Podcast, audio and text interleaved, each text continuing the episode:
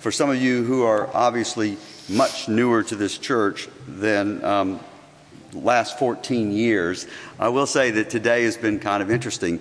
I, I figured out it's probably been about 14 to 15 years since I had my first contact with what was then Grace Church in a fellowship hall. And then I did a little sojourn with you in a, I think it was a high school. I know twice I went to the high school and then I've just been here and there and all kinds of meetings and all kinds of things have happened over the last 14 and, or 15 years. And I just want to say what a privilege, um, honor, and joy it is to be here tonight. Uh, you know, I, I love Mike. I love the leadership team. I love the, I love this church, um, I'm so proud of you. Actually, I, I really kind of feel this weird pride thing sitting up here, like, you know, I'm proud of you. And I just want to say, well done. Just well done for persevering and, and, and pressing on for the kingdom of God. The Lord's going to bear and continue to bear a lot of fruit with that. Grace Anglican. There you go. So I sat with Luke today at some Nirvana place. It wasn't a, it wasn't a massage parlor. What was it, a coffee place, Luke? yeah. It, it, it, was good. And we had, we had a chance to visit. You know, I, I remember his face so well. I, I've seen it over the years. But to sit there and talk about, listen to him give his testimony and, and just talk about what God has put on his heart and what he's calling him to and how he and Ann have just walked, you know, this road together for the, for years, and in particular the last three years. It's just a real privilege and honor to be here. So I've been thinking about what I would say this evening. And I started really just yesterday afternoon. I took some time, I, I prayed about it. And what I want to do is, if you have your bulletins, just go back to that passage from John. You don't have numbers, so when I say, like, go to verse 16, you're going to have to kind of try to find it, but you will find it eventually. But what we're going to do is, I, I want to start off by just telling you what I've been thinking about. And the first thing I've been thinking about, and this is just going to be some reflections on leadership, some of the stuff that I wish someone would have told me um, lo those many years ago when I sat where you're sitting. What I've been thinking about first and foremost is that, Luke, you've been intentionally and purposefully created. There's no one like you.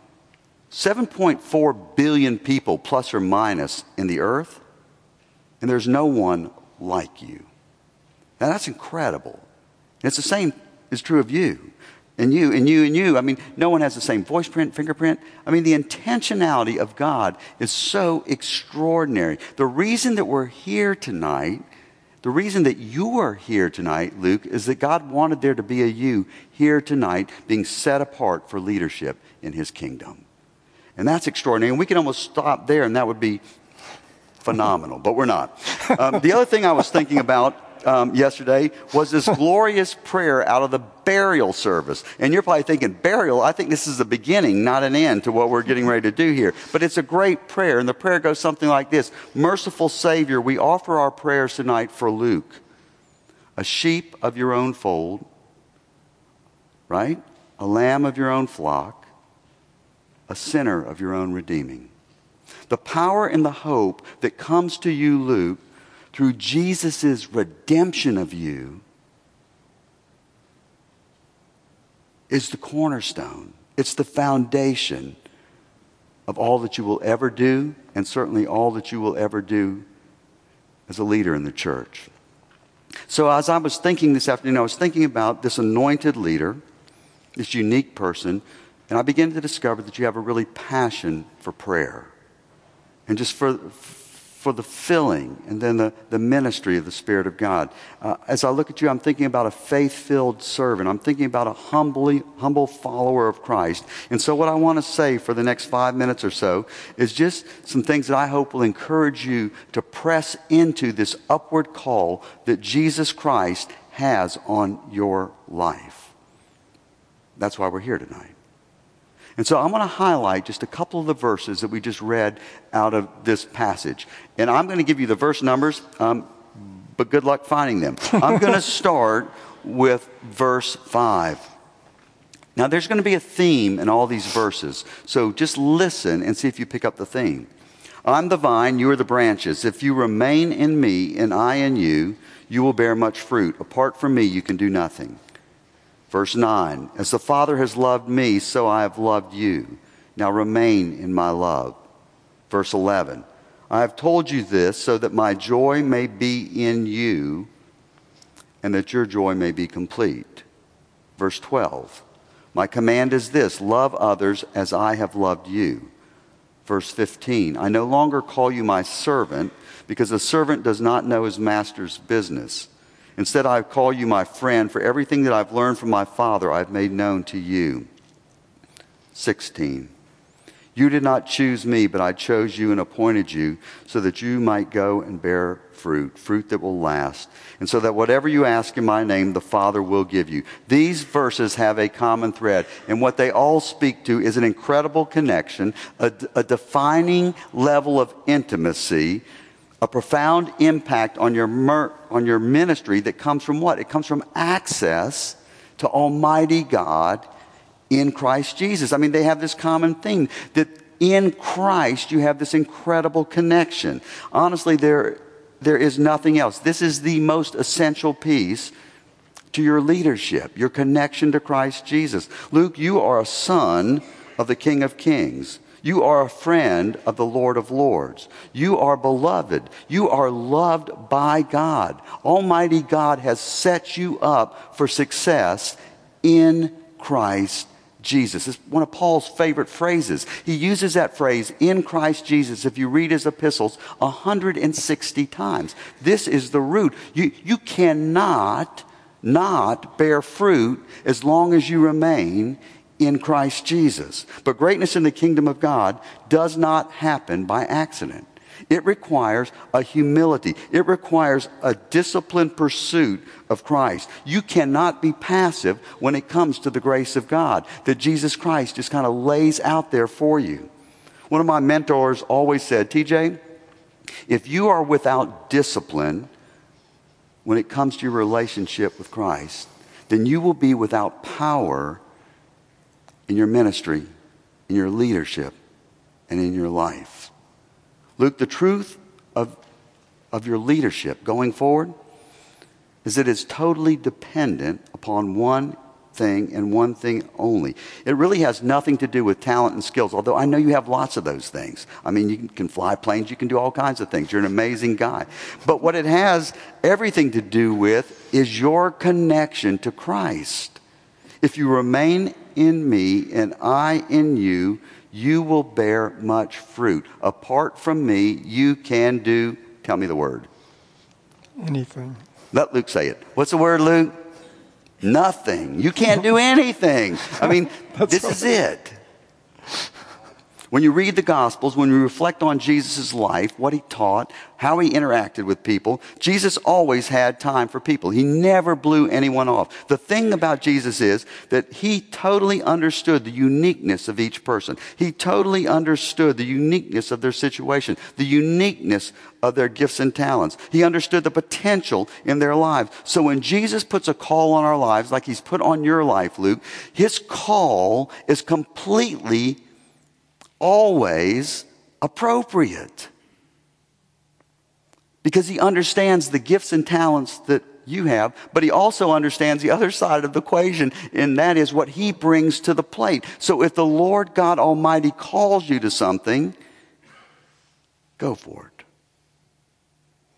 Jesus would say interesting things like this. I mean, this is how well he understands us. He would say, like he said, you know, he says, as the Father has loved me, so I love you. Remain in my love. Or he would say to his disciples, As the Father sent me, I am now sending you. Be filled with my spirit. Or if you're having, you know, a, a tough week, it happens sometimes to clergy. And, and you're having a tough week, and the Lord will say, Come to me. If you're burdened, if you're weary, if you're heavy laden, I'm going to give you rest. You're going to find peace in me. He says, Ask anything in my name. You need wisdom, you need power. So, why wouldn't you go there? Why wouldn't you remain connected to that? Why wouldn't your heart always run to the Lord? Well, let me tell you, based on about 25 years of ministry experience, why you wouldn't. Because what happens is your calendar gets full. And now I'm talking to everyone in this room. You have all kinds of people who want a piece of your time. They have spiritual needs, they have emotional needs. You have teachings to prepare. You're busy juggling, at least in the next 12 months, flying a plane and beginning to do ministry around here. I mean, I'm just so busy. Our busyness can separate us from the most essential thing, and that is being rooted in Christ. Luke, you are a son of the King of Kings. You are a friend of the Lord of Lords. You are beloved, one in whom the Lord delights. You've been set up for greatness in Christ Jesus, but apart from Him, you can do nothing. And we don't get it. And we make it complicated. And I, I've done it. I can chart the effectiveness of my ministry based on my connectedness to Christ. Jesus says now in verse 15, I don't call you a servant because a servant doesn't know his master's business. Instead, I call you my friend. And everything and everything that I have learned from the Father, I will make known to you. I mean, we could just sit with that for a while, couldn't we? That is staggering. Luke, your leadership must always begin with, it must always be formed by self leadership. You cannot lead where you have not been and you are personally not willing to go. So Jesus says, Abide in me, draw near to me. Seek me with your whole heart, passionately, intimately, desperately, in humility, and model it, brother. Live it so the people around you begin to see that is how we connect with Christ. One other thing your leadership is going to be deeply personal. Your leadership is not going to be defined by the size of the opportunity, although I think there's going to be plenty of opportunity out there, but by the quality of your response to the opportunity. I don't know if you remember, but in Luke 15, Jesus tells a story. And here's the way it works Jesus is talking to sinners. I mean, like serious sinners. And the religious people are over here to the right. And they're saying, Doesn't Jesus know who he's talking to? And Jesus knows their thoughts. So he turns to them and he begins to speak to them. And he says, I'm getting ready to rapid fire truth into your heart. I'm going to tell you what really matters in the kingdom of God.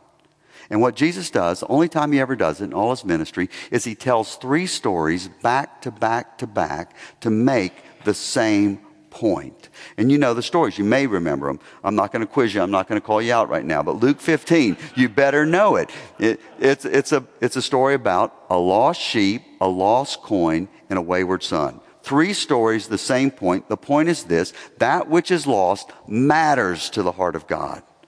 But here's what I want you to focus on. All of heaven rejoiced, because that's the punchline, over what? One sheep one coin, one wayward son. Luke, your leadership is not defined by the size of the opportunity, but by your faithfulness in response to that opportunity. So, how you live and who you are is way more important than title, position, or order. Abide in me. You see, you can teach what you know, but you're only going to re- reproduce in others who you are. Y'all believe that? It's true. And for so many years, in the early years of my ministry, I didn't get it. I tried to do the form, I tried to do whatever was asked of me, until it finally came to that place when I ran out of gas. And the Lord said, Abide in me, TJ. If you do that, you're going to bear fruit. TJ, you can only reproduce in the lives of others what is going on in your own life. How many times would Jesus say this? He would say, What's going on in your heart matters most. It's out of the overflow of your heart that what? That your mouth speaks. It's out of the overflow of your heart that your actions are defined. It's out of the overflow of your heart, Luke, that your leadership is going to be defined. One last thought, last verse, verse 16. This is, they're all incredible. This passage from John, just, man, just, just read it about once a week and you're going to be so encouraged. Jesus said, You did not choose me, but I chose you and I appointed you, Luke, so that you might go bear fruit, fruit that will last. So that whatever you ask in my name, the Father will give you. That's incredible. That's glorious. And that's for anyone who calls on the name of Christ. But we're here for you tonight, Luke. You are not here by accident. You are chosen, you are loved, you are redeemed, you have been passionately pursued by Almighty God. That is why we are here. So, Luke, my brother, pursue a friendship with Jesus. Go for intimacy, pursue holiness, because Jesus is going to take you on an adventure in Christ, there is always something more. There is always something greater because in Jesus Christ, the best is always yet to come. And all of this comes with a promise. And the promise is that if you will do your leadership with me, the fruit of your leadership will what? It will last. It will stand for an eternity. As Paul says at the end of 1 Corinthians, he says, My labor for the Lord is not in vain. And who wouldn't give themselves to that kind of life? So I was praying for you yesterday, brother. I want you to stand up now. And I really didn't know, I don't know you that well. But this passage from Isaiah kept coming to me. You know, uh, I, you're committed to being a deacon. You have a passion for prayer. You, you have a passion to serve the spiritual, the relational, the needs of folks around here. You have a passion, particularly for young folks who've struggled with alcohol and drugs. That much I know, but there's something more. This is the passage the Lord gave to me. It comes out of Isaiah 49, verses 3 through 6. And we're just going to, I'm just going to speak it, and we're going to let the Lord breathe life into it over the course of your uh, ministry. The Lord is speaking to Israel, to his chosen to the people that he called to be his presence in the land. The Lord said to me, You are my servant, Israel, in whom I will display my splendor. But I said, I have labored in vain. I've spent my strength for nothing at all. Yet what is due me is in the Lord's hand. And my reward is with God. Let me just say, there are going to be times when you think, what is going on here? I don't think I'm making any headway. I don't think I'm advancing the kingdom. Yet what is due me is in the Lord's hand, and my reward is with God. And now the Lord says this He who formed me in the womb to be his servant, to bring Jacob back to him, and gather Israel to himself. For I am honored in the eyes of the Lord, and my God has been my strength. That's what we're saying. You are chosen to bear fruit. So the Lord says this, and I don't know where this is going to take you. He says, It's too small a thing for you to be my servant to restore the tribes of Jacob and bring back those of Israel I have kept. I will also make you a light for the Gentiles, that my salvation may reach to the ends of the earth. Think big. Be courageous as the Lord told Joshua Be strong. Do not be fearful. Do not be discouraged. For the Lord your God, the Lord Almighty, will be with you wherever you go. Amen. Amen.